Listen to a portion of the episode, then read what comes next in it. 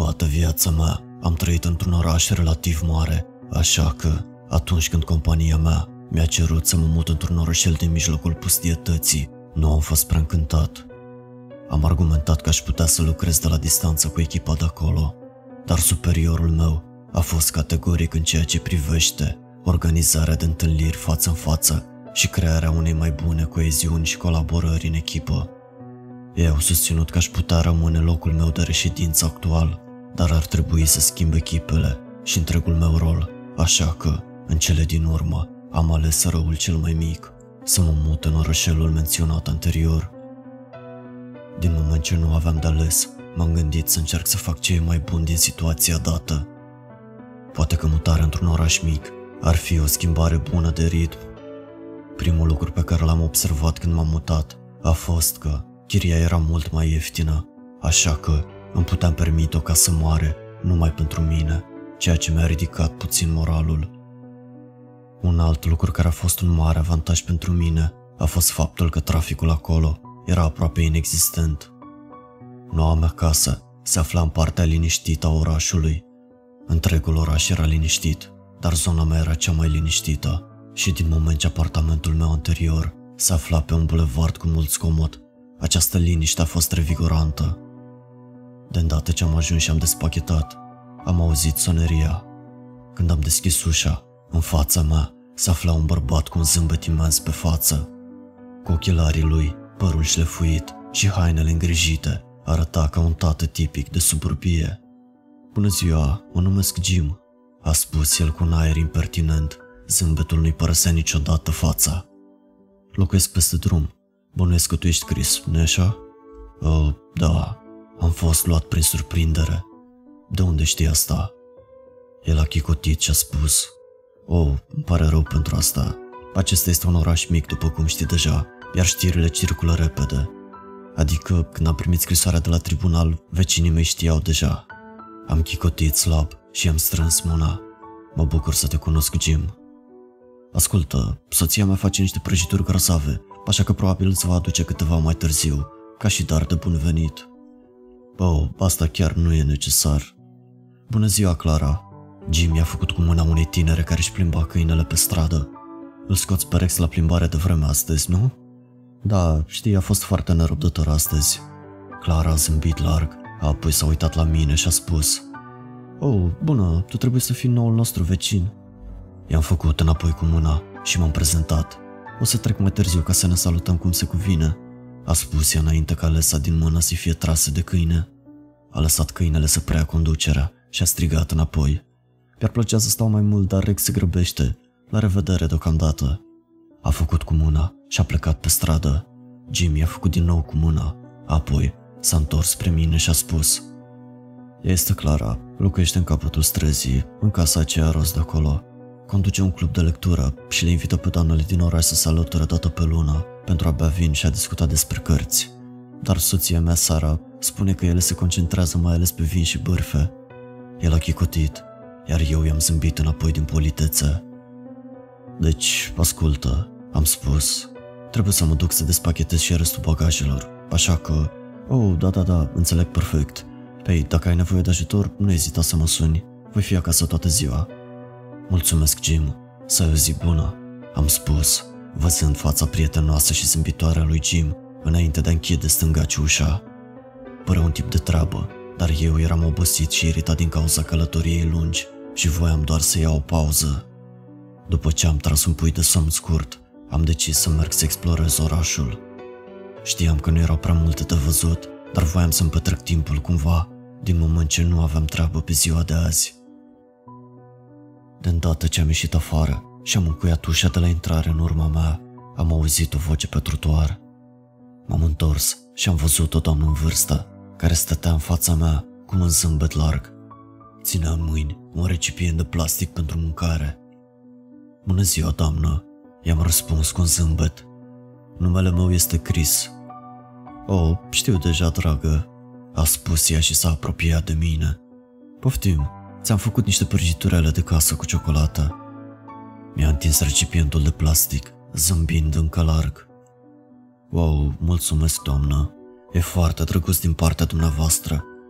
Pot să-mi spui mersi, a spus doamna. Poate că nu ar fi atât de rău să locuiesc aici, mi-am spus.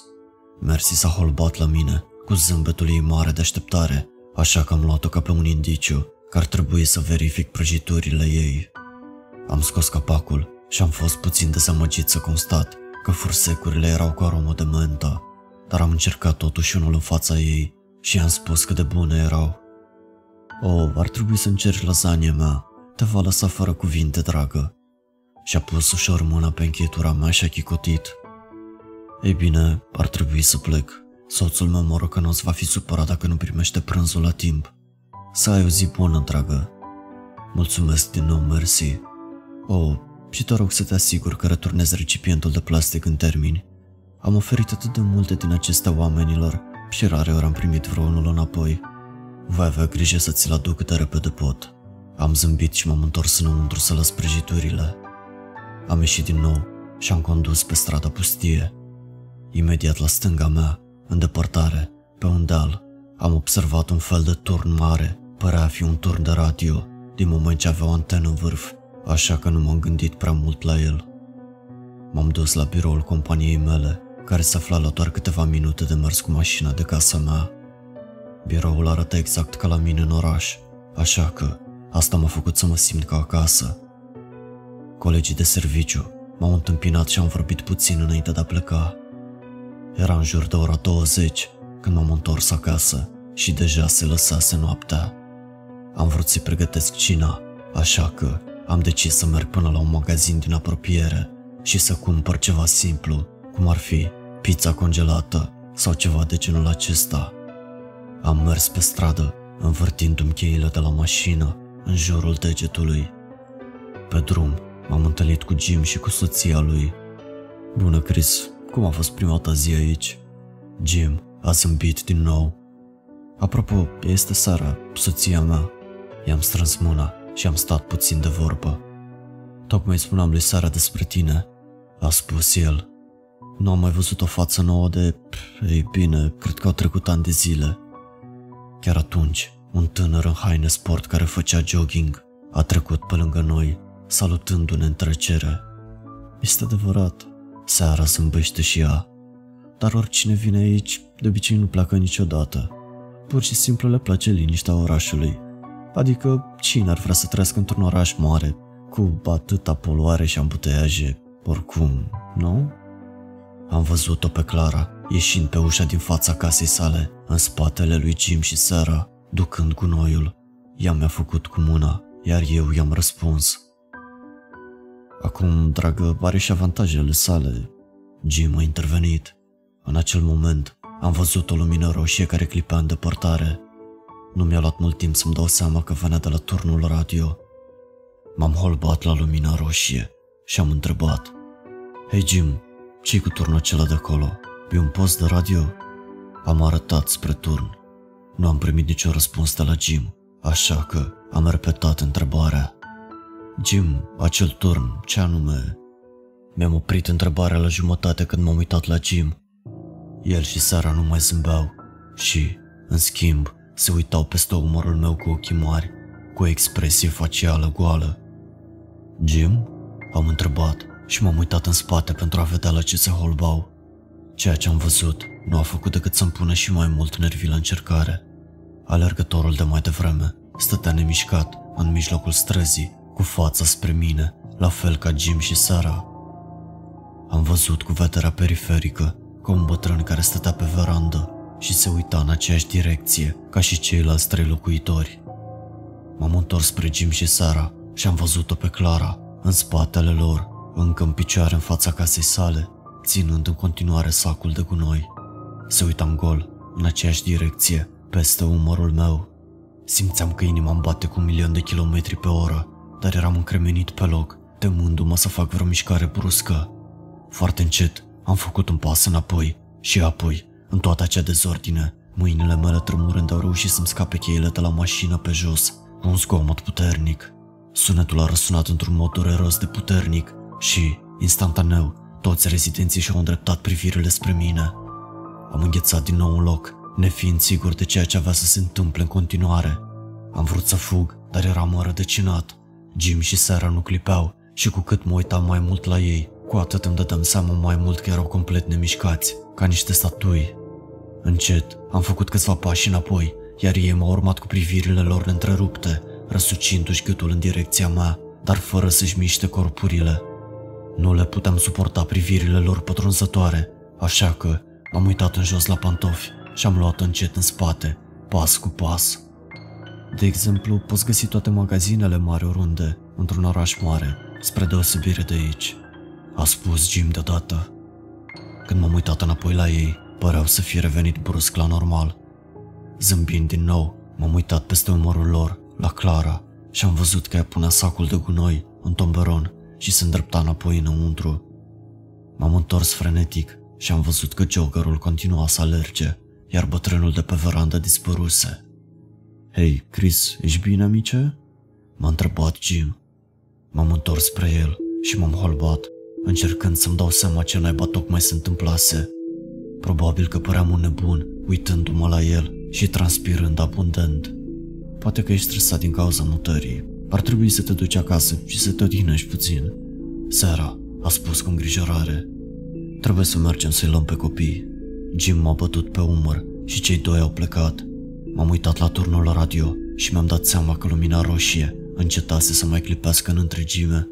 Am fost puțin speriat de incidentul petrecut în ziua sosirii mele în oraș, dar am sfârșit prin a-l respinge, ca pe o exagerare a minții mele obosite, sau ca pe vecinii mei care se holbau la ceva ce eu nu vedeam. Oricum ar fi, nu aveam de gând să las acest mic incident să-mi strice viața de aici. Trecuseră câteva zile și aproape că uitasem de el, adaptându-mă la noul meu mediu și concentrându-mă pe muncă. Colegii mei de muncă erau foarte prietenoși și se ofereau adesea să mă ajute, ceea ce era drăguț din partea lor, deși uneori puțin copleșitor. Acesta pare să fie un comportament omniprezent în rândul tuturor rezidenților, indiferent dacă mergeam la serviciu, la un magazin, la un bar sau pur și simplu conduceam înapoi acasă. În a treia zi după ce m-am mutat, apartamentul meu a început să miroase din ce în ce mai mult mentă de la prăjiturile lui Mercy și nu aveam de gând să le mănânc, așa că le-am aruncat la coșul de gunoi. I-am spălat recipientul de plastic și m-am dus la ea acasă. Când am sunat la ușă, am așteptat un minut întreg înainte de a mă întoarce. Sunetul ușii care se deschidea a venit din spatele meu și vocea veselă lui Mercy m-a întâmpinat. Oh, bună dragă, îmi pare rău că te-am făcut să aștepți. Sunt o doamnă în vârstă și mi-a ceva timp să ajung la ușă. Nu-i nimic, doamnă. Am vrut doar să vă dau înapoi recipientul cu prăjituri. Apropo, vă mulțumesc pentru prăjituri. I-am întins recipientul. I-a luat recipientul, l-a inspectat cu un zâmbet, înainte de a se uita înapoi la mine. Le-ai mâncat pe toate, sper, da? A întrebat ea. Uh, da, pe toate le-am terminat. Dulciurile nu rezistă mult timp în casa mea. Ea m-a privit cu zâmbetul ei de neclintit pentru un moment ciudat de lung. Ei bine, în regulă atunci, a spus în cele din urmă. Vrei să intri la o cafea sau un ceai? Am niște prăjitură cu lămâie pe care am făcut-o astăzi. Mi-ar plăcea, dar am o treabă importantă de făcut. Mulțumesc totuși. I-am răspuns cu un zâmbet. Să nu uiți să treci oricând, dragă. Soțul meu, Oliver, ar fi încântat să te cunoască. I-am făcut cu mâna și când m-am întors, m-am oprit în loc. Hei, mersi? M-am întors spre ea. Ea și închisese deja ușa până la jumătate. Da, a întrebat. Ce e turnul acela mare de radio de acolo? Am arătat cu degetul. Să fiu sinceră, nu cred că știe nimeni, dragă. Este aici de mult timp? Ei bine, eu locuiesc de peste 50 de ani, iar turnul a fost construit abia acum 6 luni. La început, toată lumea a crezut că orașul va avea un nou post de radio. Dar nu a fost așa? Mersi a ridicat din umeri. În ziua în care au început să lucreze la turn, mai multe camionete intrau și ieșeau pe dalurile unde se construia turnul, dar nu am apucat să vedem pentru ce companie lucrau și nici nu am apucat să ne oprim să întrebăm. Păreau foarte grăbiți și nu păreau deloc prietenoși. La început, am vrut să le ofer niște prăjituri, dar apoi m-am răzgândit. A doua zi au dispărut și turnul a fost ridicat. Așa, pur și simplu, într-o zi. Înțeleg, m-am scărpinat în bărbie. Și ai observat vreodată lumini venind din turn? Sau ceva de genul acesta? Nu, nu cred, dragă. De fapt, nu cred că turnul are vreun scop. Este posibil să fi fost abandonat, ceea ce este de înțeles. Să ridici turnul tocmai acolo, în spatele dealurilor, nu este practic și nu este aproape de nimic. Chiar ar trebui să plec acum. Mulțumesc, doamnă. Am dat din cap și în cele din urmă am plecat. Au mai trecut câteva zile și am început să mă adaptez la noul meu mediu. Îl vedeam zilnic pe Jim, Sara, Clara și alți câțiva vecini afară și uneori chiar mă întâlneam cu ei în centru. Apoi, într-o seară de joi, Jim a bătut la ușa mea. Hei Chris, cum îți merge seara? Sper că nu întrerup nimic. A zâmbit. Purta întotdeauna haine asemănătoare, o cămoașă și blugi și mă întrebam dacă era genul de tip care să aibă undul la plin cu acele ținute pe care doar le schimbă zilnic. Nu, nu, deloc. Vrei să intri? Am întrebat. Nu, e regulă. Trebuie să mă întorc repede. Sara face mâncare și se va supăra dacă nu ajung la timp. Oricum, ascultă. Vecinii organizează de obicei seara jocurilor vinerea. E o modalitate foarte bună de a ne relaxa și de a lega puțin prietenii. Așa că ne-am gândit să te invităm să ni te alături mâine. Ce zici, campionule? Nu știu, Jim. Mâine am o chestie pe care, oh, haide, va fi distractiv. Și-a aruncat mâinile în aer și a zâmbit și mai larg. Apoi s-a plecat și a șoptit. Și știi, între noi fie vorba, cred că Clara s-ar putea să te placă. Și ea va fi acolo mâine, dar n-ai auzit de la mine. A spus această ultimă propoziție pe un ton normal și apoi a așteptat răspunsul meu cu un zâmbet. Adică, cred că aș putea să mă alătur pentru vreme, dar chiar nu pot sta prea mult timp. Ăsta este omul meu, a spus Jim, făcând un pas înapoi spre casa lui. Vino la mine mâine, la ora 20, amice. Stai, să aduc ceva? Nu, nu e nevoie. Tu ești invitatul de onoare, Chris. Și cu această ultimă propoziție, s-a întors înăuntru. Cum naiba am ajuns în situația asta? Cred că voi merge mâine acolo și voi sta timp de o oră. Apoi voi găsi o scuză că trebuie să plec. Seara de vineri a venit mult mai repede decât am crezut și mi-a fost teamă să socializez cu o grămadă de oameni pe care nu-i cunoșteam. Dar, la fel ca în cazul mutării aici, am încercat să fac ce e mai bun din asta. Mi-am îmbrăcat hainele casual la ora 19 și 50 de minute și, de îndată ce m-am apropiat de ușa de intrare a lui Jim, am auzit voci pline de optimism venind din interior, ceea ce mi-a mulțit anxietatea. Am sunat la sonerie și am auzit vocea lui Jim spunând ceva de genul Lasă-mă să răspund, printre zgomote. Ușa s-a deschis câteva secunde mai târziu, iar Jim stătea acolo, cu aceleași haine. Ei, uite cine e aici. Intră, intră, haide. S-a dat la o parte, iar eu am intrat. Am auzit voci unanime, care mă salutau cu mai mult entuziasm decât mi-aș fi dorit și am încercat să întorc acel entuziasm măcar puțin. Unii dintre oamenii pe care îi cunoșteam erau acolo, inclusiv Clara și soția și copiii lui Jim. Un alt cuplu căsătorit, Daniel și Alexis, erau acolo cu propriilor copii, așa că copiii se jucau între ei, în timp ce adulții stăteau în jurul mesei și vorbeau. De îndată ce am intrat în sală, seara mi-a arătat locul meu și mi-a oferit ceva de băut. I-am mulțumit și m-am alăturat conversației. Tocmai ne hotărâsem că vom juca risc în seara asta. Ești de acord, Chris? A întrebat Jim. Da, nu mă deranjează, dar va trebui să-mi prezinți regulile. Destul de repede am început să jucăm și în ciuda scepticismului meu inițial, chiar mă distram. Clara stătea lângă mine, așa că îmi dădea sfaturi ori de câte ori era rândul meu. Jim a fost eliminat din joc la început, dar a fost la fel de entuziast ca întotdeauna, încurajându-i și dându-i sfaturi celorlalți jucători. Atacă Peru ca să poți obține bonusul de regiune, i-a spus Daniel lui Alexis după aproximativ 20 de minute de joc. Să nu o faci, atunci Chris te poate ataca din Africa, a strigat Jim. Lasă doar două cifre acolo și vei fi bine, a spus Sara. A fost un moment de agitație, cu toată lumea strigându-i sfatul lui Alexis. M-am uitat în dreapta mea la Clara, care părea să observe situația cu un zâmbet pe față. M-am uitat în jos și am început să-mi număr tancurile rămase înainte de următoarea tură. La jumătatea numărătorii mele, întreaga încăpere a amuțit brusc, pur și simplu. Nu mă refer la faptul că oamenii s-au oprit din strigat și au așteptat cu nerăbdare, sau la copiii care se jucau pe fundal. Mă refer la o liniște atât de moartă, încât puteai auzi un ac căzând pe podea. Instinctiv, mi-am ridicat privirea și mi-a înghețat sângele. Toată lumea se holba direct la mine.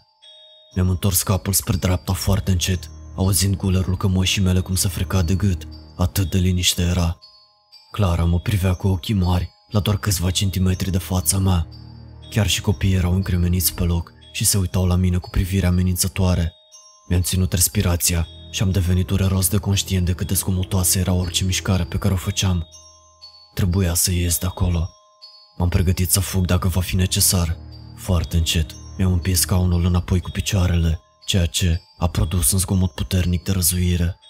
Spre groaza mea, toți adulții din sală mi-au repetat mișcarea, mutându-și scaunele înapoi simultan, cu un sunet de răzuire sincronizat. Șocat, am mai mutat scaunul cu încă un centimetru și la fel au făcut și adulții. Mi-am întors încet capul spre ieșire, iar oamenii mi-au urmărit privirea până la ușă și apoi înapoi la mine. Făceau fiecare mișcare într-un mod atât de sincronizat încât părea exersat la perfecție și totuși știam că se va întâmpla ceva nefiresc. Fără să mai stau pe gânduri, am sărit de pe scaun și toți ceilalți au făcut la fel. Nu am mai rămas să văd ce se întâmplă, ci am alergat spre ușă, deschizând-o larg și fugind înapoi în propria mea casă, încuind ușile din față și din spate și verificând de două ori. Am urcat la etajul al doilea și m-am apropiat de fereastra din dormitorul meu, ținând luminile stinse. Cu mâinile tremurânde, am îndepărtat ușor perdelele și am tras cu ochiul la casa lui Jim. Ceea ce am văzut m-a făcut să-mi cadă stomacul. Toată lumea din casa lui Jim stătea la fereastră, uitându-se direct la mine.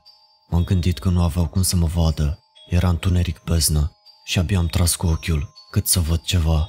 Pur și simplu nu exista nicio modalitate teoretică ca ei să mă vadă. Am coborât la primul etaj și m-am oprit lângă fereastră.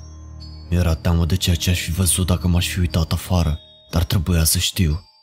Am tras încet cu ochiul spre casa lui Jim și apoi am văzut. Nimic. Nu era nimic la fereastră, niciun om, absolut nimic. Am văzut lumina de pe veranda prinzându-se și ușa de la intrare deschizându-se, iar inima mea a început să bată din nou cu putere. Daniel, Alexis și copiii lor au ieșit afară. Vă mulțumim că ne-ați primit, băieți, a strigat Alexis. Să fiți din nou aici vinerea viitoare, da? A remarcat Sara de la ușă. Au plecat și ușa s-a închis. Asta a fost tot.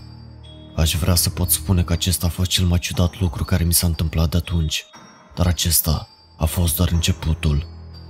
În dimineața de după seara de joc cu vecinii mei, m-am trezit de vreme și primul lucru pe care l-am făcut a fost să mă uit pe fereastră ca să mă asigur că nimeni nu se holbează din nou la casa lui Jim.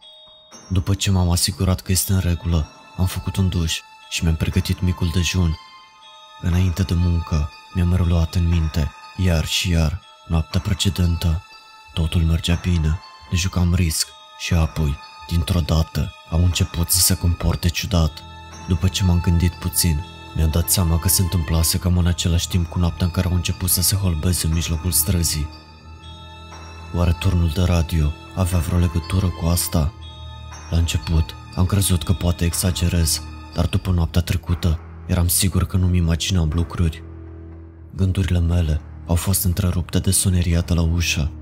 Fiind încă speriat din cauza nopții trecute, m-am apropiat cu grijă de ușă, am apucat clanța și am ezitat. Soneria s-a auzit din nou, așa că am deschis ușa. Jim stătea în fața mea, cu zâmbetul pe buze, dar de data aceasta cu o îngrijorare vizibilă pe față. Bună dimineața, Chris, ce mai faci? M-a întrebat el. L-am privit o clipă, iar îngrijorarea lui părea să se adâncească, așa că i-am răspuns rapid. Uh, da, bine aici, dar tu, Jim? Am zâmbit vag. Uh, bine. Te simți mai bine astăzi? Această propoziție m-a luat prin surprindere. Mai bine? Um, adică, da, de ce întrebi? Doar că, după noaptea trecută, am fost cu toții puțin îngrijorați. Îngrijorați? Ce vrei să spui? Chris, ai rupt-o la fugă în mijlocul meciului.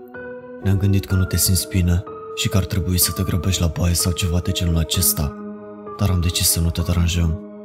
Mi-am deschis gura ca să nu fiu de acord, dar apoi m-am răzgândit. M-am uitat fix la pământ și m-am gândit o secundă înainte de a răspunde. Da, îmi pare rău pentru ce s-a întâmplat. Nu am vrut să vă îngrijorez, dar da, acum mă simt mai bine.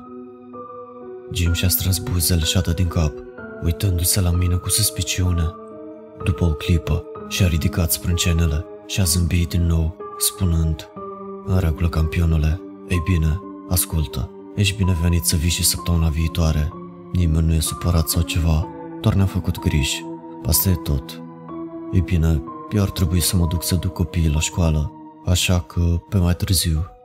În regulă, Jim, mulțumesc că m-ai verificat. M-am bătut pe umăr și s-a întors la el acasă. Am închis ușa și m-am apropiat de fereastra mea.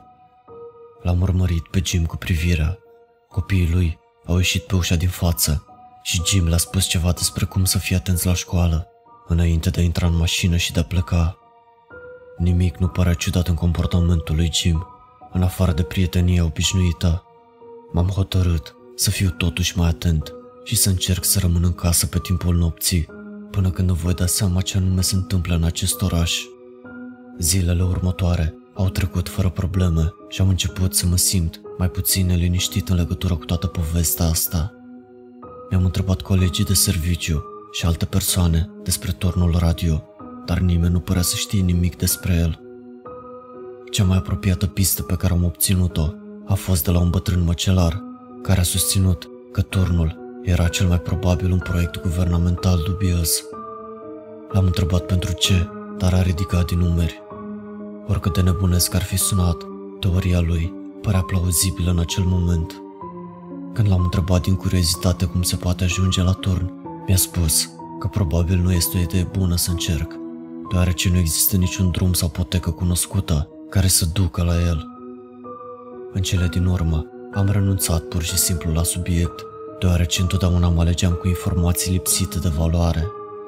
Câteva nopți mai târziu, tocmai mă întorsesem acasă de la serviciu, în jurul orei 20, și mă pregăteam să fac cina. Din senin, am început să am o durere de cap puternică în timp ce tăiam carnea.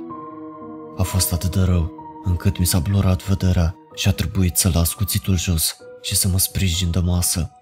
O clipă mai târziu, a trecut ca și cum nimic nu s-ar fi întâmplat. Așa că am făcut singurul lucru ce puteam face în acel moment. Am ignorat-o și am continuat să gătesc. În acea noapte am fost trezit în jurul orei două dimineața de un zgomot în afara ferestrii mele. Mintea mea amețită a avut nevoie de o clipă pentru a realiza ce auzeam. Ciocănituri ușoare. Am uitat la fereastra mea, dar nu am văzut nimic și mulțumesc lui Dumnezeu pentru asta, pentru că dacă aș fi văzut, cred că aș fi făcut infart. Trei bătăi ușoare au răsunat din nou și a devenit evident că veneau de la parter. M-am întins în pat, ținându-mi respirația și ascultând. Ciocăniturile au mai răsunat odată, de data aceasta mai frenetic. M-am ridicat și am coborât scările, ascultând bătăile pe drum. Păreau să devină din ce în ce mai puternice și transmiteau un sentiment de urgență. Când am ajuns în sfârșit în sufragerie, mi-am dat seama că bătăile veneau de la fereastra mea. De acum, nu mai era blând și deliberat, ci mai degrabă panicat și nerăbdător. M-am apropiat de fereastra mea și mi-am ciulit urechile pentru ultima oară, să mă asigur că nu-mi imaginam lucruri. După un moment de pauză, un alt set de bătăi puternice m-a surprins. Am dat perdaua la o parte și am văzut fața unei femei lipită de geam, privindu-mă fix. Am țipat și am făcut un pas înapoi. Vă rog, ajutați-mă, a implorat femeia. Avea ochii mari de frică și lacrimile curgeau pe față, amestecându-se cu noroiul uscat de pe obraj.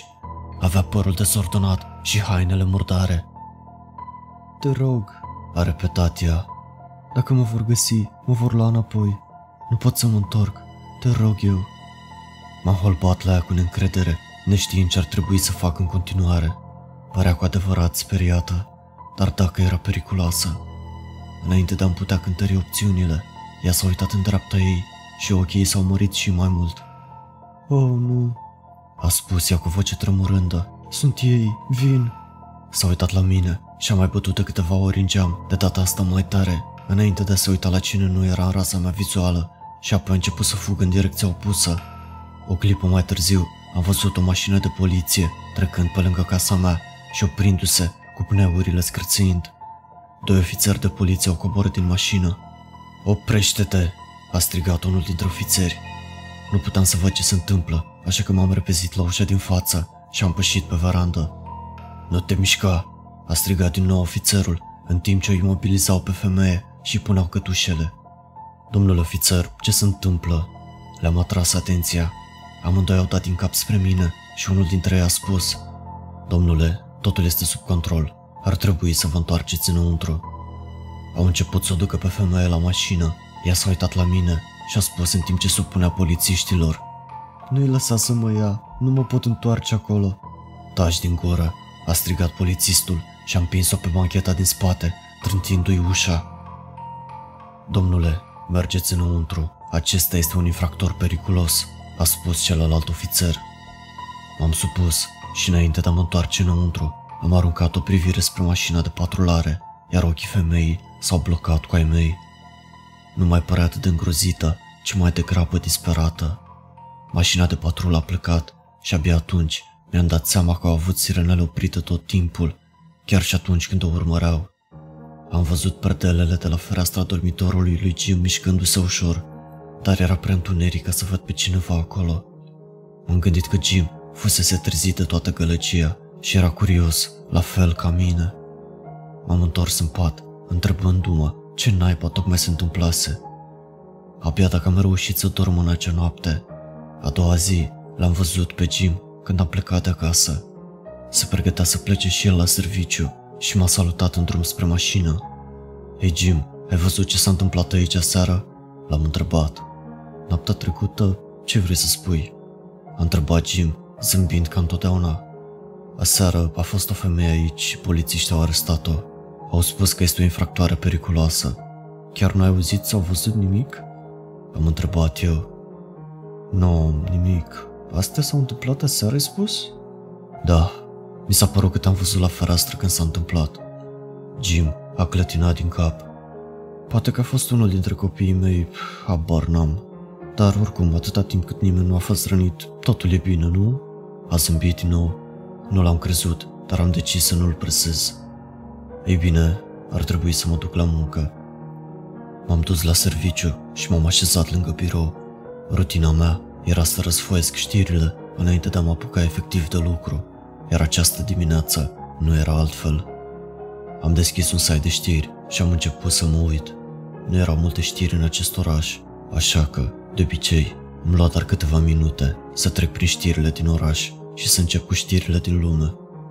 Azi însă, în timp ce derulam rapid, mâna mi-a înghețat pe ecran când mi-a apărut fotografia unei femei. M-am holbat în timp ce ritmul cardiac a început să crească rapid la ceea ce vedeam.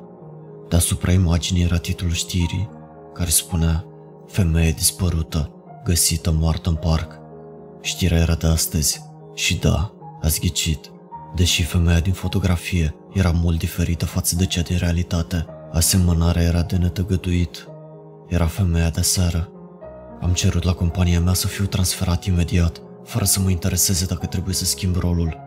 La început, superiorii mei au spus că nici nu se pune problema, dar mai târziu au cedat în cele din urmă. Au spus că procesul ar putea dura ceva mai mult, deoarece ar trebui să schimbe rolurile, ceea ce aparent era mai complicat decât o simplă schimbare de echipă. Când am întrebat cât timp va dura, mi-au spus că, în cel mai rău caz, două luni.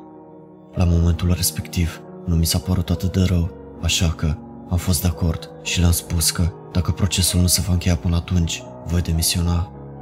Deși eram extrem de nerăbdător să descoper secretele acestui oraș, cu siguranță nu merită să-mi pun viața în pericol pentru asta.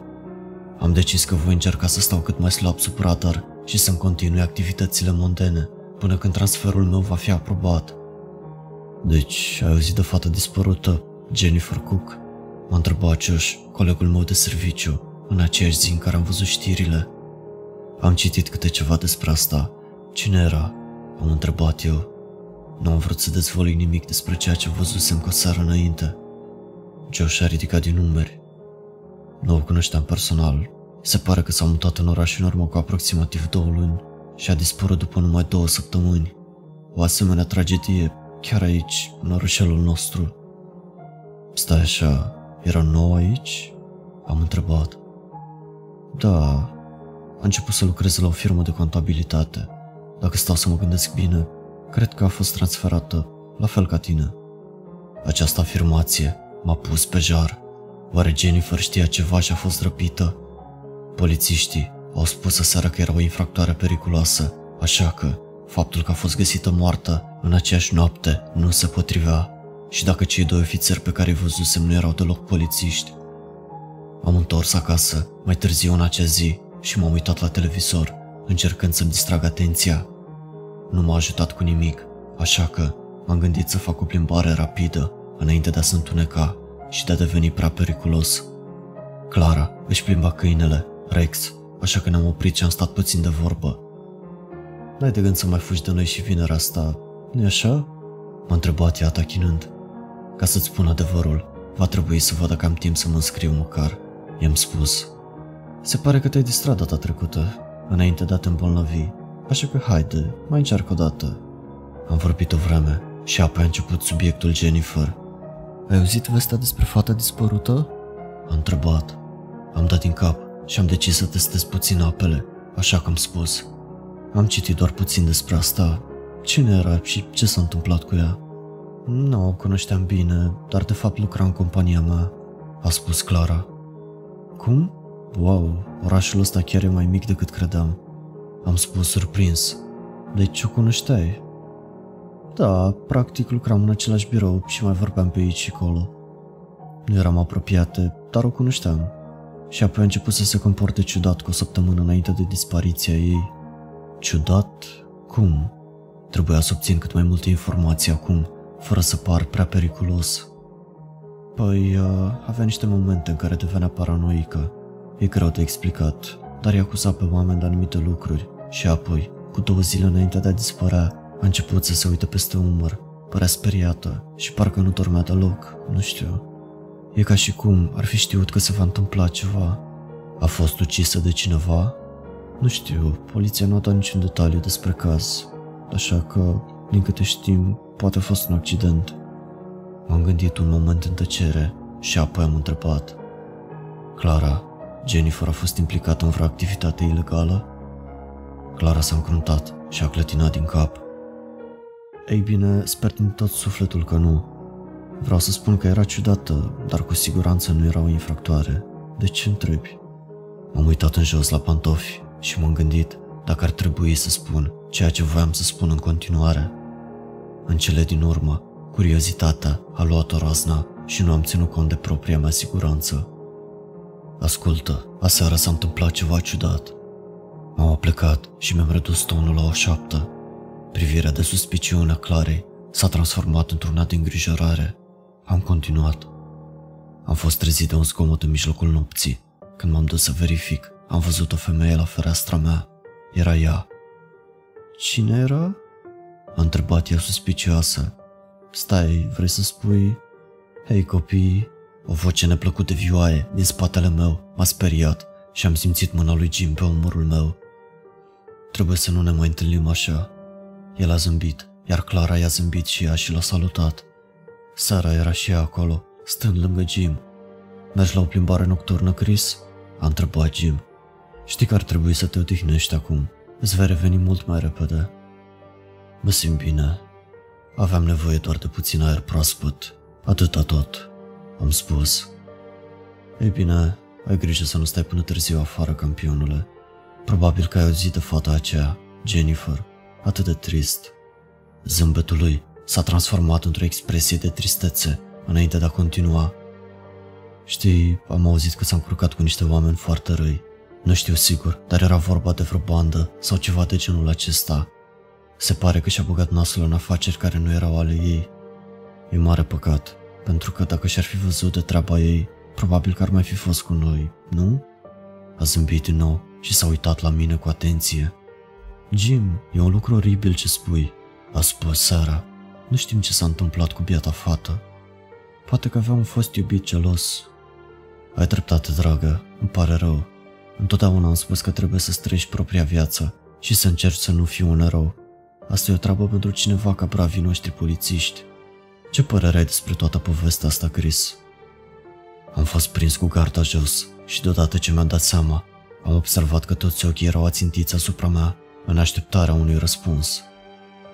Da, nu mă interesează zvonurile, doar îmi trăiesc viața zi de zi. Am răspuns în cele din urmă, cu un zâmbet probabil neconvingător. A existat o tăcere stânjenitoare, în timp ce Jim și Sarah o priveau cu un zâmbet înfiorător. Clara a rupt tăcerea și a spus Ei bine, Rex devine nerăbdător, așa că ar trebui să mă duc acasă. Chris, ai vrea te rog să mă conduci? Se întunecă și sunt puțin îngrijorată după toată tragedia cu Jennifer. Da, sigur că da, Clara. Sara, Jim, să aveți o noapte bună. Am întrerupt contactul vizual cu Jim, dar încă îi simțeam ochii pe mine când m-am întors să conduc pe Clara acasă. Clara le-a făcut cu mâna, lui Jim și lui Sara, și am plecat fiecare pe drumul său. Am stat puțin de vorbă despre lucruri, dar tensiunea din aer era palpabilă. Când am ajuns în sfârșit la casa ei, s-a întors cu fața la mine și mi-a spus Îți mulțumesc că m-ai condus acasă, Chris. Ești foarte drăguț. Nu e mare lucru. Am rușit. Cred că am putea face plimbări ca aceasta mai des. Sigur că da. Ei bine, ne vedem în curând. S-a apropiat și m-a îmbrățișat. Am îmbrățișat-o și eu și când am încercat să mă depărtez, ea nu mi-a dat drumul. Nu mă ținea ferm sau ceva de genul acesta. Pur și simplu, nu s-a îndepărtat, în ciuda faptului că eu o făceam într-un mod evident. Apoi, mi-a șoptit la ureche cu voce tremurândă. Nu pot vorbi, ne privesc. Ne întâlnim mâine la cafeneaua Bela, în jurul orei 15. Fă să pară o întâlnire spontană. Apoi s-a îndepărtat și tot zâmbind a făcut un semn cu degetele și a spus Noapte bună, Chris. S-a întors înăuntru, lăsându-mă cu mintea care mi-a alergat cu un milion de kilometri pe oră. În acea seară, în timp ce mă întorceam acasă, pe o stradă dubios de liniștită, am devenit din ce în ce mai conștient că sunt privit. Nu era nimeni afară, în aer liber, dar la un moment dat am fost sigur că am văzut pe cineva care trăgea cu ochiul de la fereastra lor. Am încercat să mă comport cât mai natural cu putința, fără să terzesc suspiciuni. Când am intrat în casă, am încuiat toate ușile și am verificat două ori ferestrele pentru a mă asigura că sunt închise. Nu am vrut să-mi acopăr toate ferestrele, deoarece acest lucru ar putea trezi suspiciuni la vecinii mei în cazul în care mă urmărau. Când am ajuns la fereastră din dormitorul meu, o durere ascuțită m-a lovit la cap, la fel ca cea din urmă cu câteva nopți. De data aceasta era mai puternică și prin vederea mea încețușată am văzut lumina roșie a turnului care clipea afară, în depărtare. Câteva clipe mai târziu s-a oprit și durerea de cap a dispărut și ea complet. Știam că timpul meu se scurgea și că, dacă aș fi așteptat prea mult, aș fi sfârșit în curând la fel ca ei. Tot ceea ce voiam să știu era legat cumva de turn, știam asta. Simțindu-mă de parcă aș fi mers pe ace, neștiind dacă eram urmărit în acel moment, m-am îndreptat spre patul meu și am încercat să dorm. Inutil să mai spun că abia am adormit în acea noapte. Dimineața m-am pregătit să plec la serviciu și, în drum spre mașină, am văzut-o pe Mercy, mergând cu cel ce am presupus că era soțul ei, Oliver. Neața, dragă, s-a oprit să mă salute. Lucrăm din greu, nu-i așa? Da, doamnă, așa este, i-am răspuns cu un zâmbet. Ei bine, să ai grijă acolo, a spus Oliver, cu o privire severă. Nu vreau să sfârșești ca biata fată. Nu eram sigur dacă era un avertisment sau o amenințare. Sunt sigur că Chris poate să-și poarte singur de grijă Oliver. Mersi l-a pleznit ușor peste înghetura mâinii. Să ai o zi bună, dragă. Au plecat pe drumul lor și m-am întrebat dacă oamenii din cartier chiar se plimbau atât de des prin zonă sau dacă patrulau pentru activități suspecte. Ziua mea de lucru a fost plictisitoare și mă tot uitam la ceas, așteptând până la ora 2.30 ca să pot să merg la cafeneaua Bella. Hei Chris, avem o întâlnire la 3 în sfert și am nevoie de tine acolo. Mi-a spus unul dintre colegii mei de muncă în jurul prânzului. Toate acestea păreau prea convenabile pentru a fi numite coincidențe, dar eram hotărât să nu mă opresc. Știi ceva, am o programare la doctor la ora aceea, așa că va trebui să-mi trimiteți procesul verbal după aceea. Am inventat rapid o scuză și, spre surprinderea mea, colegul meu nu s-a plâns. De îndată ce ceasul arăta ora 14.30, m-am ridicat și am ieșit din birou. Cafeneaua era în apropiere, așa că am mers pe jos până la ea. În drum spre cafenea, m-am gândit că ar fi trebuit să mă aduc un fel de armă pentru apărare, dar apoi m-am gândit că probabil ar fi fost inutilă. În cel mai bun caz, aș fi putut să înjunghi un agresor și să fug, ceea ce m-ar fi făcut totuși un fugar. În cel mai rău scenariu, care era mult mai probabil să se întâmple, ar fi însemnat să fiu arestat de poliția orașului sau de orice ar fi fost la fața locului, fie aș fi fost înghesuit de locuitori. Cafeneaua în sine avea o mulțime de oameni înăuntru, dar Clara nu era încă acolo. Am comandat o cafea și am început să navighez pe rețelele sociale. Am rezistat impulsului de a nu mă uita peste umăr. Începusem să devin paranoic, gândindu-mă că fie Clara m-a atras într-o capcană, fie mi-a întins o cursă, când am auzit vocea jovială în spatele meu. Chris, bună, mă bucur că te găsesc aici. Bună, Clara. Se pare că locul ăsta este foarte popular, nu? I-am făcut jocul. Da, am terminat munca mai devreme și am vrut să iau ceva de băut, iar acest loc are singura cafea bună din oraș. A zâmbit ea. Cu ajutorul vederii periferice, am văzut că unul dintre oaspeți se uita în lateral la noi. Imediat ce privirile noastre s-au întâlnit și a îndreptat rapid privirea și a continuat să vorbească cu partenera lui. Hei, ai timp pentru o plimbare? E un parc în apropiere, nu-i așa?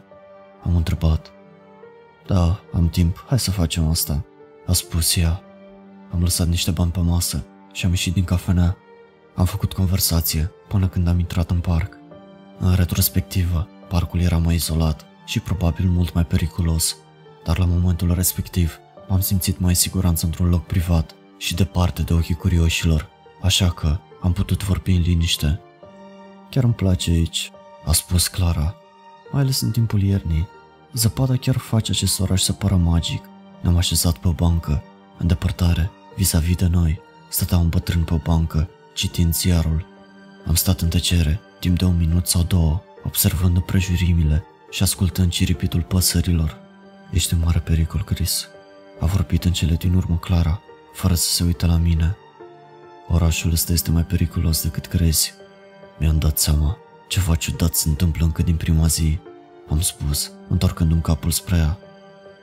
Vreau să-mi spui despre Jennifer. Ai spus că ai văzut-o acum câteva nopți, înainte de a fi găsită moartă.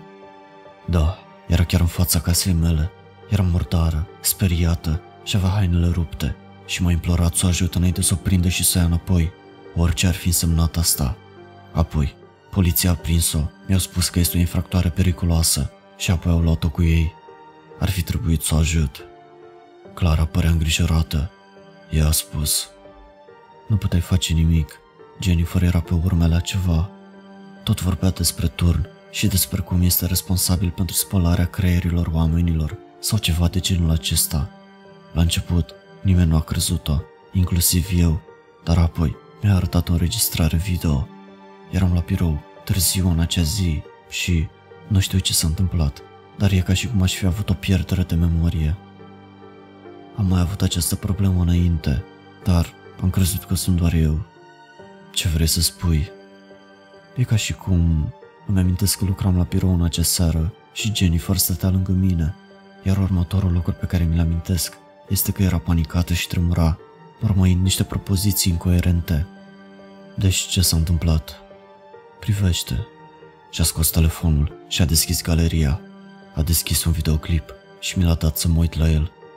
Videoclipul arăta un mediu de birou din perspectiva unei persoane care ținea telefonul cu mâinile care tremurau atât de tare, încât abia dacă puteam să înțeleg la ce mă uitam, la început.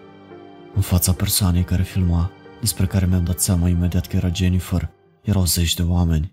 Toți se holbau la ea, cu expresii faciale goale și cu brațele atârnând, fără vlagă pe lângă corp. Ce naiba vreți de la mine?" a strigat Jennifer printre lacrimi.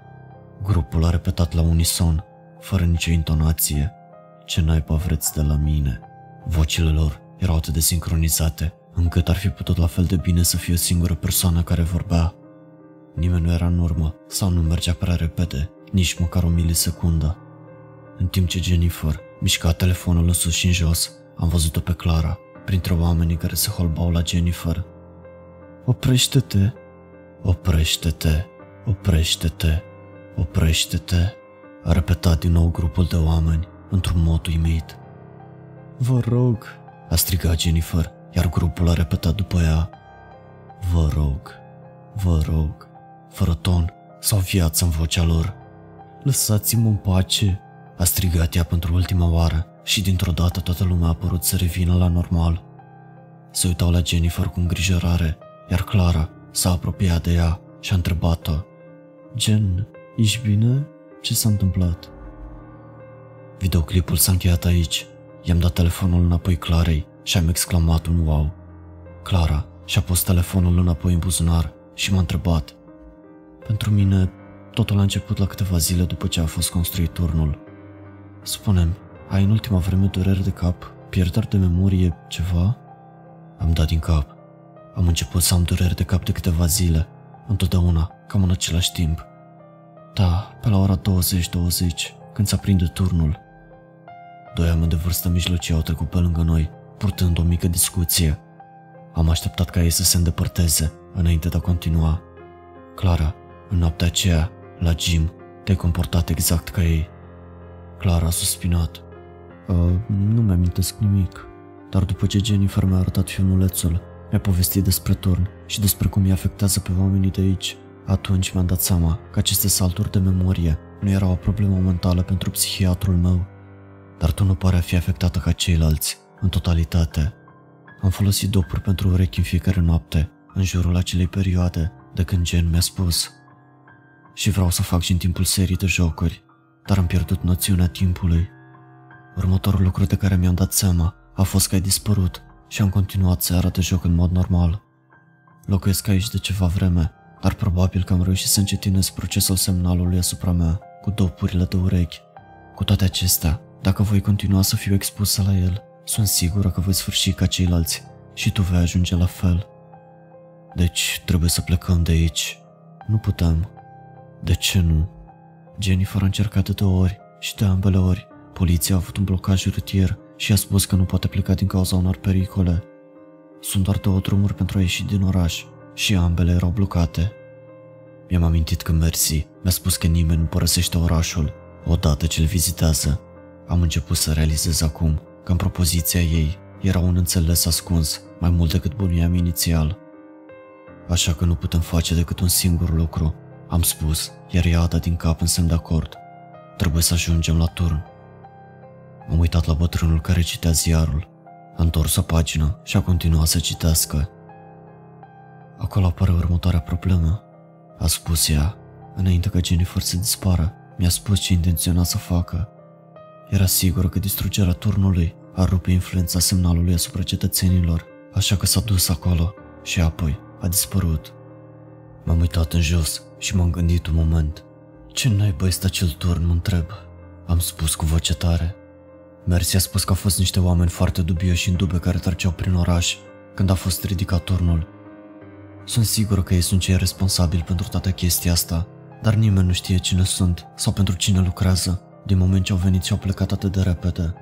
Dar trebuie să ajungem la acel turn, Chris. Nu există urmă de nimeni acolo, așa că ar trebui să fie lăsat nepăzit, cel puțin într-o oarecare măsură. Am aruncat o privire în dreapta mea și inima mea sărit în gât. Era un bărbat înalt, care stătea în picioare în depărtare, cu fața spre mine și Clara. Fără îndoială, se uita direct la noi. Ochii mei au căzut pe bătrânul care citea ziarul și mi-am dat seama că nu mai privea în jos. În schimb, privirea lui era fixată pe noi. Cei doi bărbați de vârstă mijlocie de mai devreme stăteau pe bancă din apropiere, uitându-se în tăcere la noi. Trebuie să plecăm de aici, încet, i-am spus Clarei, iar ea a devenit instantaneu palidă când și-a dat seama la ce mă referam. Ne-am ridicat și ne-am întors pe unde am venit. Am devenit brusc conștienți de toți oamenii din parc care ne priveau. Totuși, niciunul dintre ei nu făcea nimic, în afară de ne privi. Asta până când au ajuns în spatele nostru și au început să ne urmărească. Nu te uita în spate, i-am spus Clarei în timp ce ne îndreptam spre ieșirea din parc. Oamenii de pe stradă din afara parcului stăteau nemișcați, urmărindu-ne cu privirea pe noi doi. Fugi! Am spus și am pornit într-un sprint, optând pentru calea cea mai puțin aglomerată. Ne-am tot întâlnit cu mai mulți oameni, care acum se îndreptau încet spre noi în tăcere, dar nu încercau să ne oprească în mod activ. Am făcut colțul și am văzut un alt grup mare care ne bloca drumul. Înapoi! Am strigat și ne-am întors să fugim în direcția opusă, dar era prea târziu. Mulțimea ne-a înconjurat din toate părțile, în întregime, din mulțime. Jim a făcut un pas în față, zâmbind ca întotdeauna, și a spus Hei copii, aveți chef de o plimbare în parc, nu-i așa? Până la urmă, este o zi frumoasă. Vezi, Chris, ți-am spus că Clara are ceva pentru tine. A făcut cu ochiul. Jim, ce faci? Am întrebat. Am vorbit despre asta ieri, nu așa, campionule? Toată chestia cu faptul că nu ești un erou, credeam că noi doi am căzut de acord, dar se pare că m-am înșelat, ceea ce al naibii de păcat, pentru că urma să jucăm Activity vinerea asta. Și-a pus mâinile în șolduri și-a dat din cap ca un părinte dezamăgit. Oh, bine, cred că va trebui să găsim un înlocuitor. A făcut un semn cu ceva, iar grupul a început imediat să se agațe violent de mine și de Clara. Am strigat să ne dea drumul, în timp ce Clara implora și striga după ajutor. M-am luptat împotriva răpitorilor mei, dar de fiecare dată când reușeam să scot o mână, altcineva m-a apucat imediat. Foarte curând, am fost imobilizat pe poda. Ultimul lucru pe care mi-l amintesc, înainte ca totul să se întunece, a fost că Jim a venit la mine și mi-a spus Cred că ai nevoie de o pauză mice. M-am trezit cu durere de cap. Mi-am ridicat privirea și vederea blurată a început să se limpezească. Mi-a luat o clipă să-mi amintesc care a fost ultimul lucru care s-a întâmplat și apoi a început să mă cuprindă panica. Am încercat să mă ridic, dar mi-am dat seama că încheieturile mâinilor și gleznele îmi erau legate la spate. A devenit rapid evident că eram legat de un scaun într-un subsol, un bec slab atârnat din tavan, dând o strălucire bolnovicioasă în căperii. Clara s-a aflat pe un scaun vis-a-vis de mine, cu capul plecat. Am strigat-o, dar nu a răspuns. M-am panicat, gândindu-mă că ar putea fi moartă, dar înainte ca acest gând îngrozitor să se instaleze, și-a ridicat capul cu un geamut. Clara, Clara, ești bine? Am întrebat-o. Ea s-a uitat la mine, cu ochii injectați de sânge. Chris, unde? A mărmuit ea și s-a uitat în jur. În câteva clipe, era complet trează, cu o teamă vizibilă pe față. A început să hiperventileze, să încerce să scape legăturilor ei, dar fără niciun rezultat. După ce și-a dat seama că nu există nicio cale de ieșire, a început să plângă. Clara, ascultă-mă. M-am plecat în față cât de mult am putut. O să scăpăm cu viața de aici. Hai să încercăm să căutăm ceva care să ne ajute să ieșim de aici. Ea a dat din cap și a devenit ușor mai calmă. Am observat camera.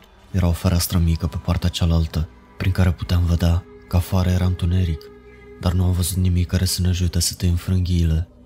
Clara s-a uitat în spatele meu și a făcut un gest cu capul, spunând E un cuțit acolo.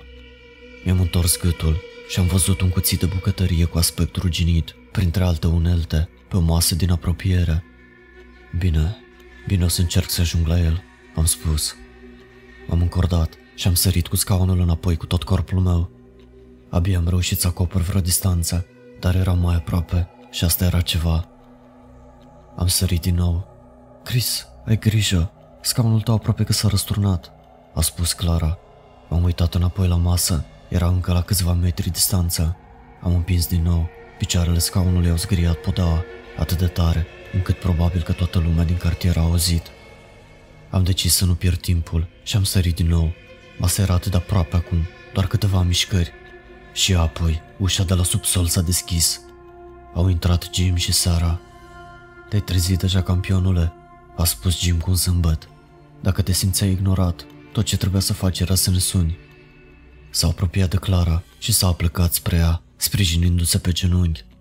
Ce-ți mai face capul scumpo? Sper că băieții nu au fost prea duri. A întrebat el. Clara și-a întors privirea de la el, stăpânindu-și lacrimile. Pleacă de lângă ea, am strigat. Jim și-a ridicat mâinile în sus și a spus Wow, cowboy, sunt un bărbat căsătorit. Niciodată nu i-aș face așa ceva scumpei mele soții. Știi, Sara și cu mine am avut multe probleme de căsnicie înainte. Am fost chiar pe punctul de a divorța. Nu-i așa, dragă? Sara s-a uitat la el și apoi la noi cu un zâmbet înainte de a spune Bineînțeles, Jim, asta a fost tot înainte ca turnul radio să intre în viața noastră și să ne rezolve toate problemele. Nu am fost niciodată mai fericiți în viața noastră, nici măcar nu mi-amintesc de ce ne certam. Jim a continuat. Vezi tu, ne place când primim vizitatori ca tine, Chris. Ceea ce nu ne place este când vine cineva și începe să-și bage nasul și încearcă să ne strice viața perfectă de aici. S-a îndepărtat cu un pas de seara și a început să se plimbe prin cameră. A continuat. Am trăit aici toată viața noastră și apoi vine cineva ca tine, din când în când și dintr-o dată, după doar câteva zile, începe să creadă că știe ce e mai bine pentru noi. Asta mă enervează al naibii de tare. Fața i s-a înroșit și a trecut violent mâna peste masă și a dobărât toate uneltele cu un zgomot puternic. Slabele mele șanse de a ajunge la cuțit dispăruse complet acum. Jim, vocea lui Mercy a venit dinspre ușă. Toată lumea s-a uitat la ea. Mercy a continuat. Oliver are nevoie de cineva care să-l ducă la spital. Se simte din nou foarte rău. Este vreo șansă să-l ajuți tu? Ce, acum? A întrebat Jim. Te rog, Jim. Jim și-a pus mâinile în șolduri și s-a uitat la mine. Apoi s-a uitat la Clara și a aruncat mâna în sus spunând În regulă, bine, Sara poți să le pe Nick în brațe? Bineînțeles. Seara a spus și apoi s-a uitat la Mercy. Mercy, vrei să stai cu ochii pe ei doi până mă întorc? Bineînțeles, dragă. Tortul meu nu va fi gata decât peste o oră sau două. Tu du-te și fă treaba. Jim s-a întors spre mine și a zâmbit. Chris, fi cu minte acum cu Mercy. Bine, campionule? Mi-a făcut cu ochiul și un semn de pistol cu degetul înainte de a ieși din cameră cu Sara. Mersi, a închis ușa și a început să fredoneze în timp ce stătea în dreapta jos. A deschis fereastra mică și a spus Am nevoie de puțin aer proaspăt aici. Mersi, te rog, a plâns Clara, dar Mersi a ignorat-o și s-a îndreptat spre uneltele împrăștiată pe jos. Oh, ce dezordine! A pocnit în limbă și a început să adune uneltele. Mersi, trebuie să ne lași să plecăm. Ne vor omorâ, așa cum au făcut cu Jennifer, am spus. Liniștește-te, dragă. A refuzat să se uite la mine, în timp ce rearanja uneltele pe masă. A stat o clipă la masă, înainte de a lua ceva și a venit în spatele meu. Presupun că Jim și Sara nu se vor întoarce decât peste 10 minute, a spus ea. Mi-am întors gâtul și am văzut un obiect strălucitor în mâna ei. Era cuțitul. Mersi, ce faci? Am început să intru în panică. S-a plecat și mi-a șoptit la ureche. Trebuia să mănânci prăjiturile mele cu mentă, dragă. Am închis ochii, dar în loc de o înjunghiere, am simțit mânerul cuțitului împins în mâna mea. Mersi, s-a ridicat în picioare și s-a dus la ușă. S-a întors și s-a uitat la mine înainte de a spune Aveți grijă în pădure, dragilor. Nu există nicio urmă acolo. Oh, și... S-a uitat la Clara. Să nu-ți faci griji pentru Rex, dragă. Și cu asta a ieșit din cameră și a închis ușa. Nu am pierdut timpul. Am apucat ferm mânerul cuțitului și am tăiat agresiv prin legăturile mele. În mai puțin de un minut, presiunea a fost în sfârșit eliminată de la încheieturile mâinilor mele și am tăiat rapid și frânghia de la glezne. Chris, grăpește-te! Clara se tot uita la ușă la fiecare secundă.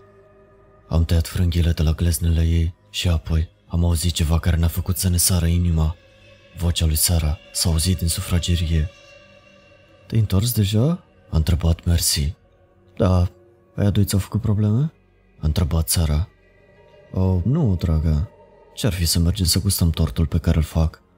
În acest moment, eu deja tăiasem legăturile clarei și împinsesem scaunul până la fereastră pentru a ieși. Haide, grăbește-te, i-am șoptit, îndemnându-o să iasă prima. Sara a continuat în sufragerie. Sigur, mersi, lasă-mă să-i mai verific o dată. Oh, nu este nevoie, dragă, m-am asigurat, sunt bine, a spus mersi. Clara a ieșit și am început să urc chiar în spatele ei. Chiar atunci am auzit ușa de la subsol deschizându-se și strigătul lui Sara răsunând după noi. Am ieșit afară și eu și Clara și am început să alergăm peste stradă. Mașina lui Jim a oprit în mijlocul drumului și a coborât, uitându-se la noi cu neîncredere. Ce naiba, a mărmăit el. Jim, vezi că scapă, a strigat Sara și asta a părut să-l scoată din transă. Clara și cu mine am traversat strada în fugă și am alergat tot cartierul în direcția turnului, ajungând în cele din urmă zona împădurită. În tot acest timp, vocea lui Jim s auzea în spatele nostru, iar odată cu ea, vocile multor altor locuitori furioși care se alăturau. Din fericire pentru noi, în pădure, era întuneric, beznă totală, așa că m-am gândit că am putea folosi acest lucru în avantajul nostru. Clara, nu te opri, am spus printre răsuflări când am văzut-o încetinind. Vocile urmăritorilor noștri nu erau departe în spate, dar atât eu cât și Clara eram deja epuizați. După ce am alergat mai adânc în pădure, am văzut un buștean mare, a plecat lateral, pe o deschizătură sub care ne puteam ascunde. Ne-am târât până la el și ne-am întins pe spate, încercând să stăm nemișcați. Câteva secunde mai târziu, sunetul frunzelor strivite frenetic sub pași grei a răsunat aproape de noi și s-a oprit chiar lângă buștean. Ați găsit ceva? A strigat o voce în depărtare. Nu, nimic aici. A strigat înapoi persoana care stătea lângă buștan. A scanat zona cu lanterna, provocându-ne mie și Clarei un mini-infart.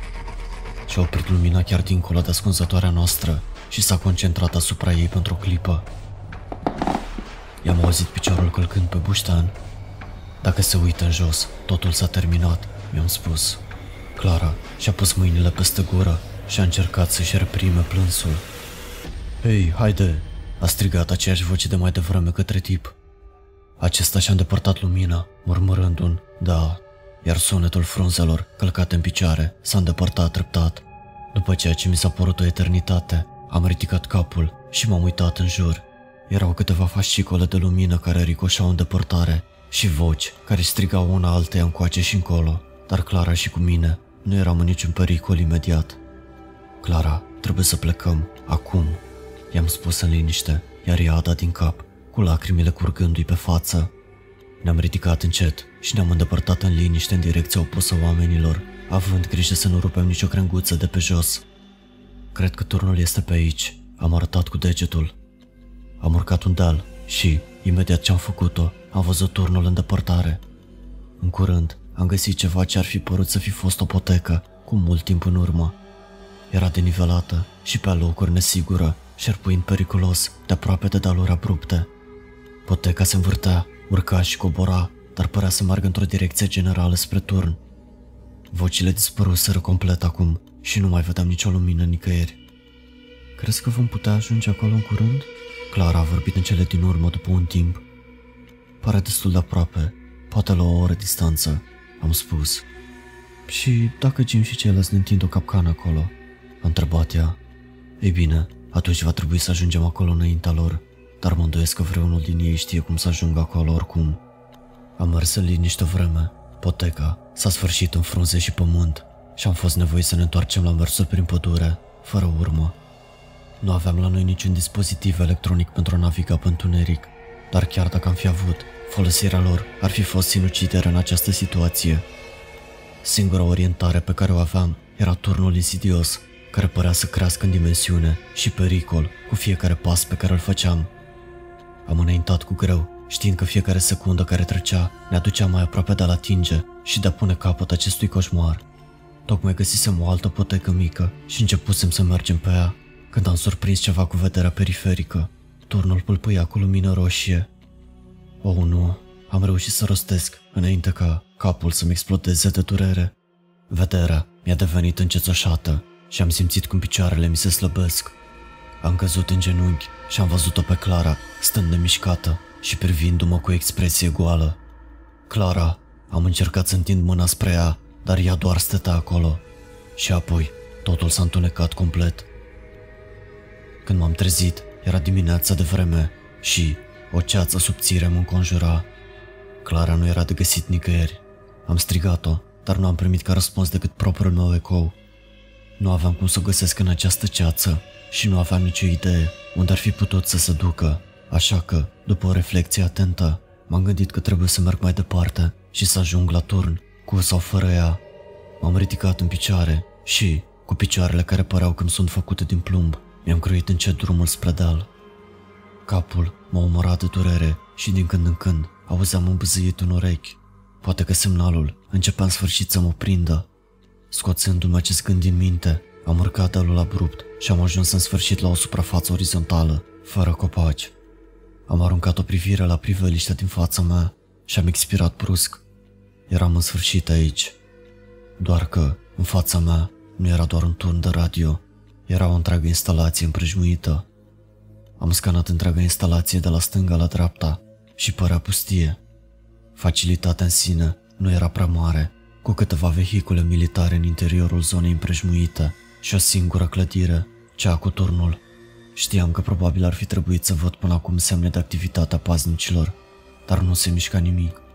Știam, de asemenea, că nu puteam să mă întorc acum, așa că mi-am impus să fac încet un pas înainte, apoi încă unul, testând să văd dacă cineva îmi va striga avertizmente sau mă va împușca.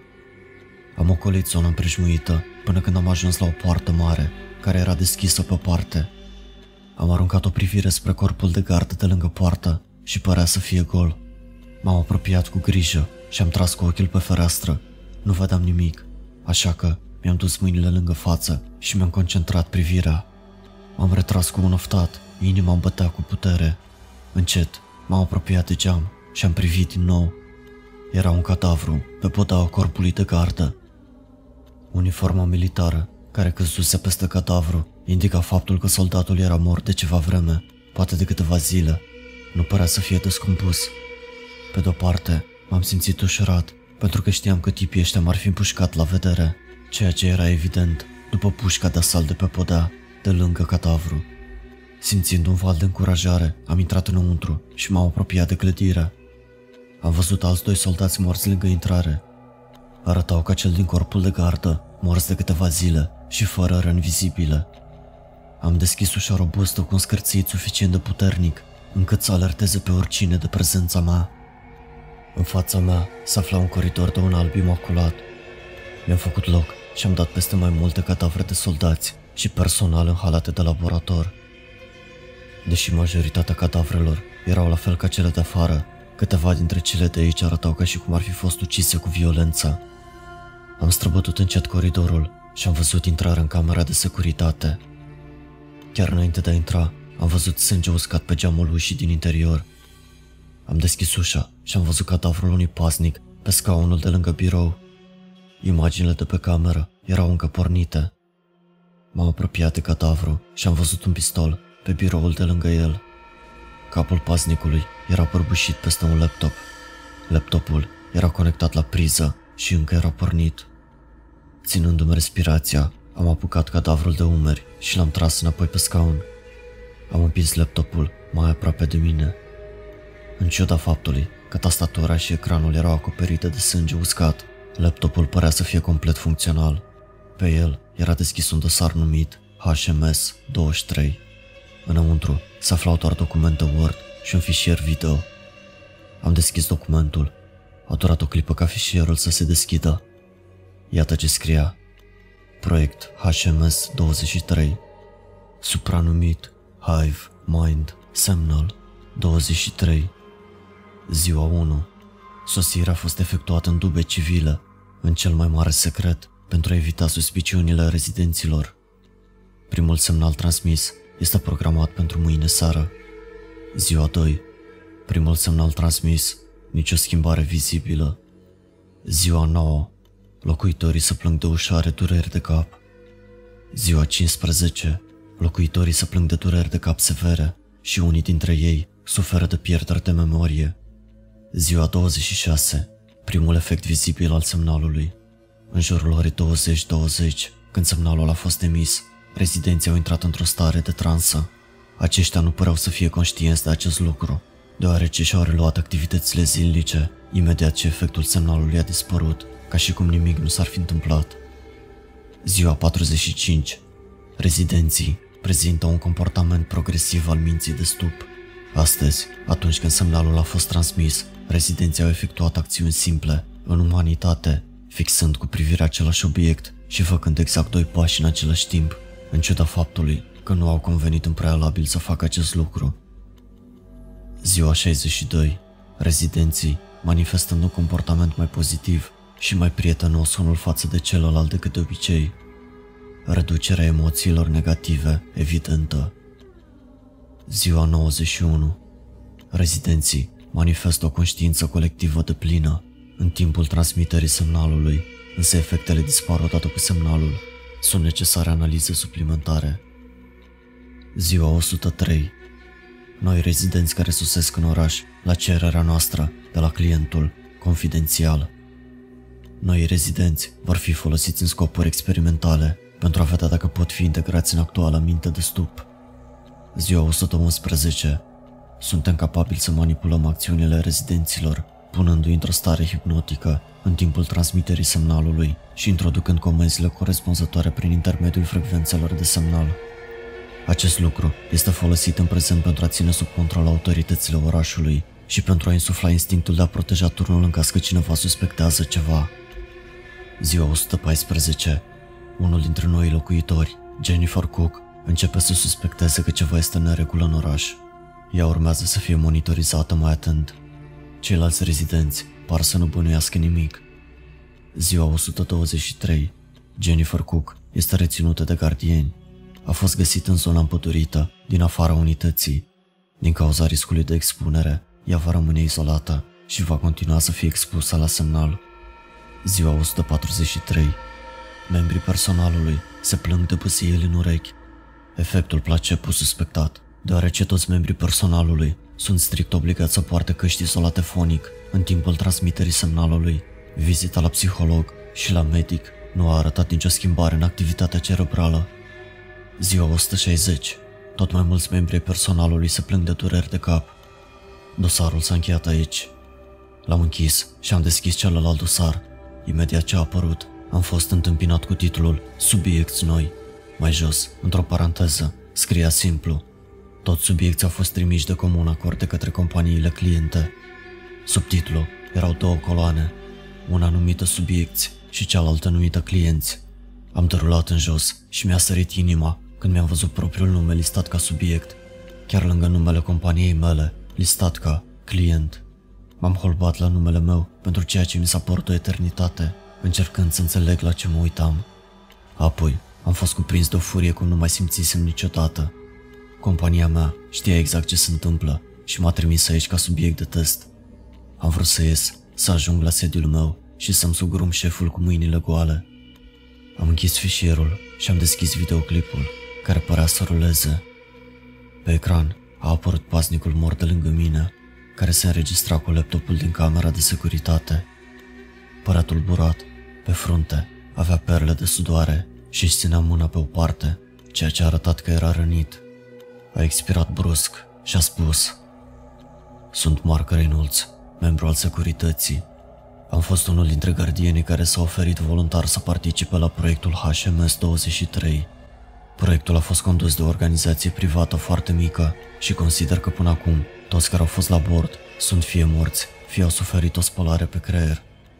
Întreaga companie, formată din 45 de persoane, a făcut parte din proiect și nicio sursă externă nu știe ce s-a întâmplat aici, deoarece trimiterea și primirea comunicațiilor a fost dezactivată aici, din cauza secretului proiectului.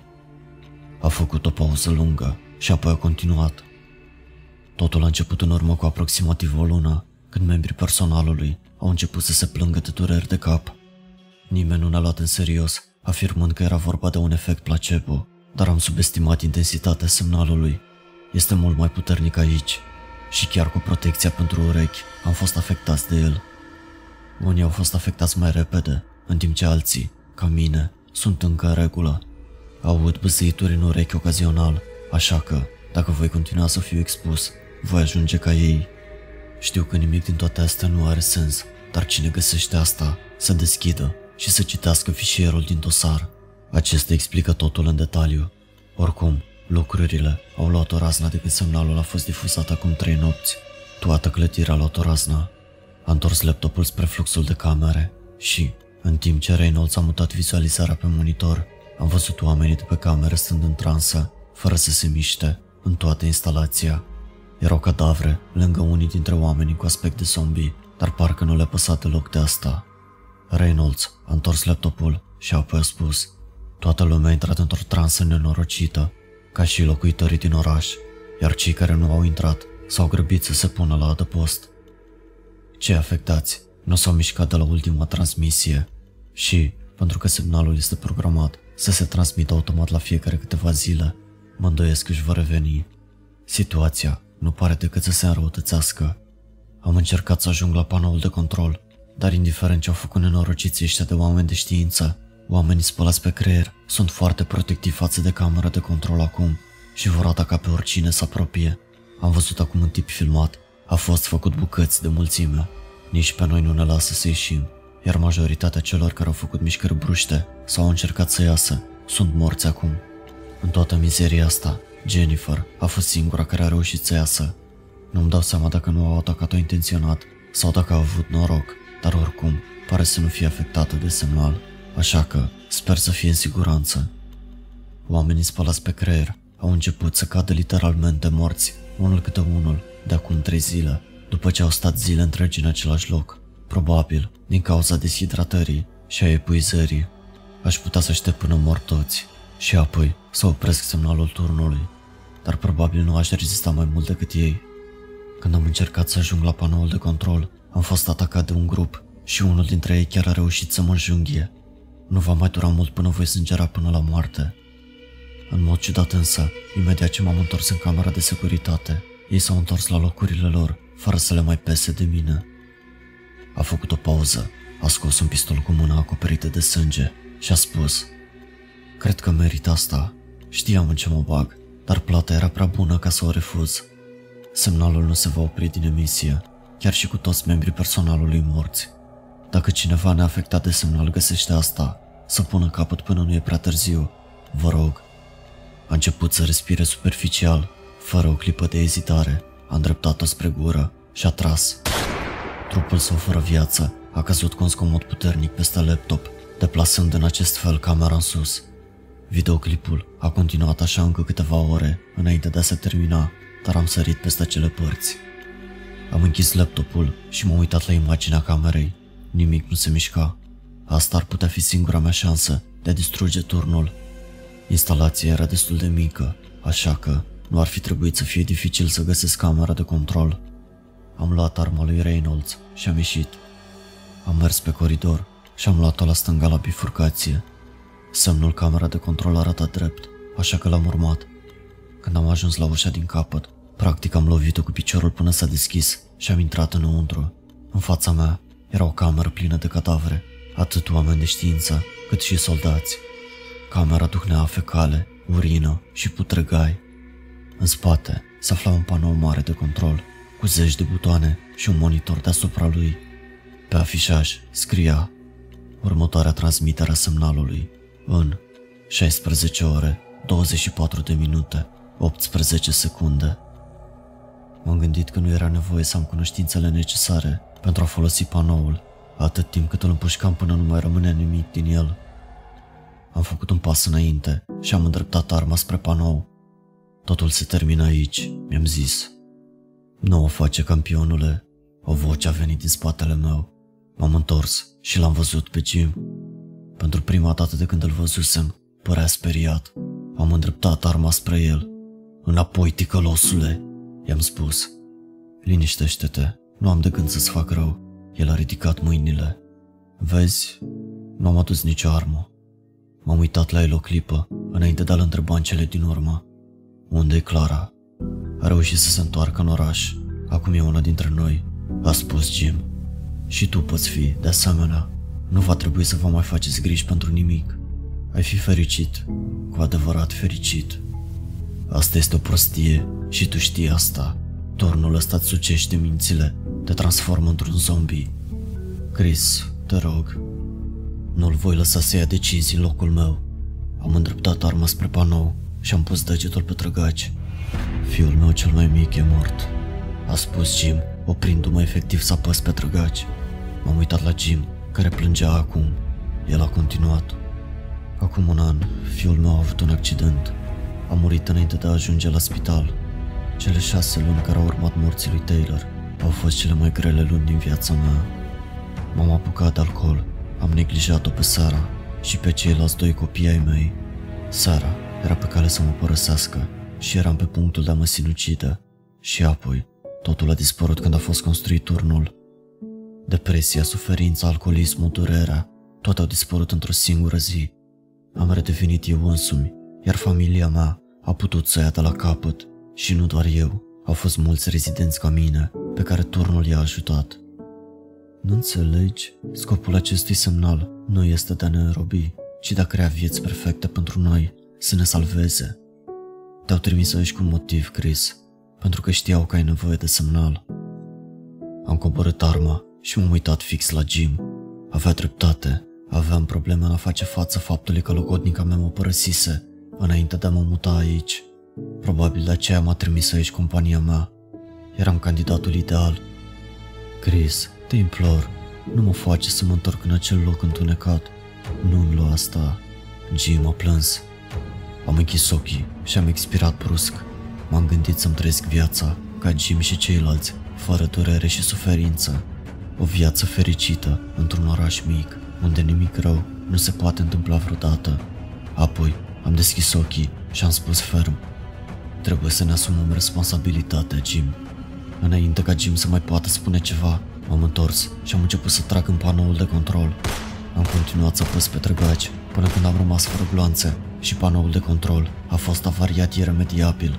Monitorul a afișat un mesaj de eroare și în cele din urmă am scăpat arma pe podea. Jim era în genunchi, plângând. Îmi pare rău, Jim.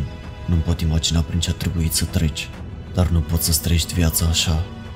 Faptul că simți ceva este ceea ce te face om și dacă ți asta, nu ești cu nimic mai bun decât un pacient lobotomizat.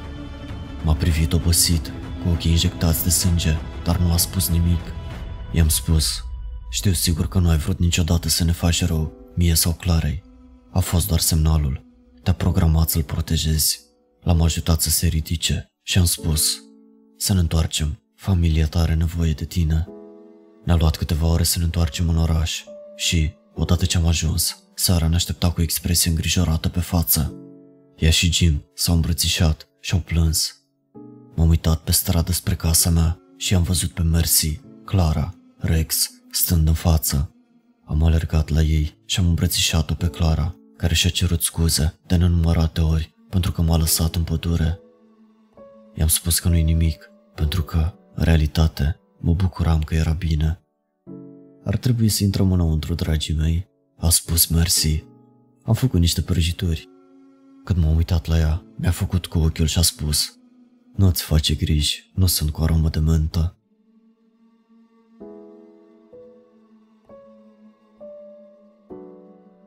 Hey guys, my name is Boris Basic, and I'm the author of Radio Tower. Thank you so much for watching that video, and I really hope you enjoyed the story. After Dark, you did an awesome job. As always, the narration was superb. I hope you reach a million subscribers. Now, a little bit about Radio Tower.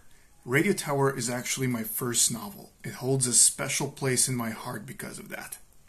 I used to live in an apartment where um, there were these lights outside every night at 9 p.m. The lights would just turn on on the radio, and it was in the middle of nowhere and I started thinking, what if this is a mind control? And I sat on that idea for a while. And after I actually wrote the story, it didn't look like Radio Tower. The story was called The Depression Project. And afterward, I changed it into Radio Tower. I am a sucker for conspiracy theories and for secret government projects. I absolutely love those. And I love the experimental pastas. I grew up uh, listening to the uh, sleep experiment, the Russian sleep experiment, the Harbinger experiment, and so on. And I just love a good experiment pasta. And that's where I got my inspiration for Radio Tower. If you're interested in checking out the full book, if you can read it in English, uh, be sure to check it out on Amazon. It is called exactly as in the channel Radio Tower, and you can find it on Amazon.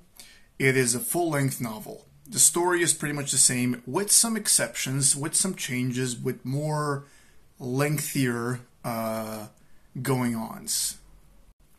You're also going to find some unanswered uh, questions, and you're going to find those answers in the book. Again, thank you for watching. I really hope you enjoyed. If you do, make sure to subscribe and like the video. See ya.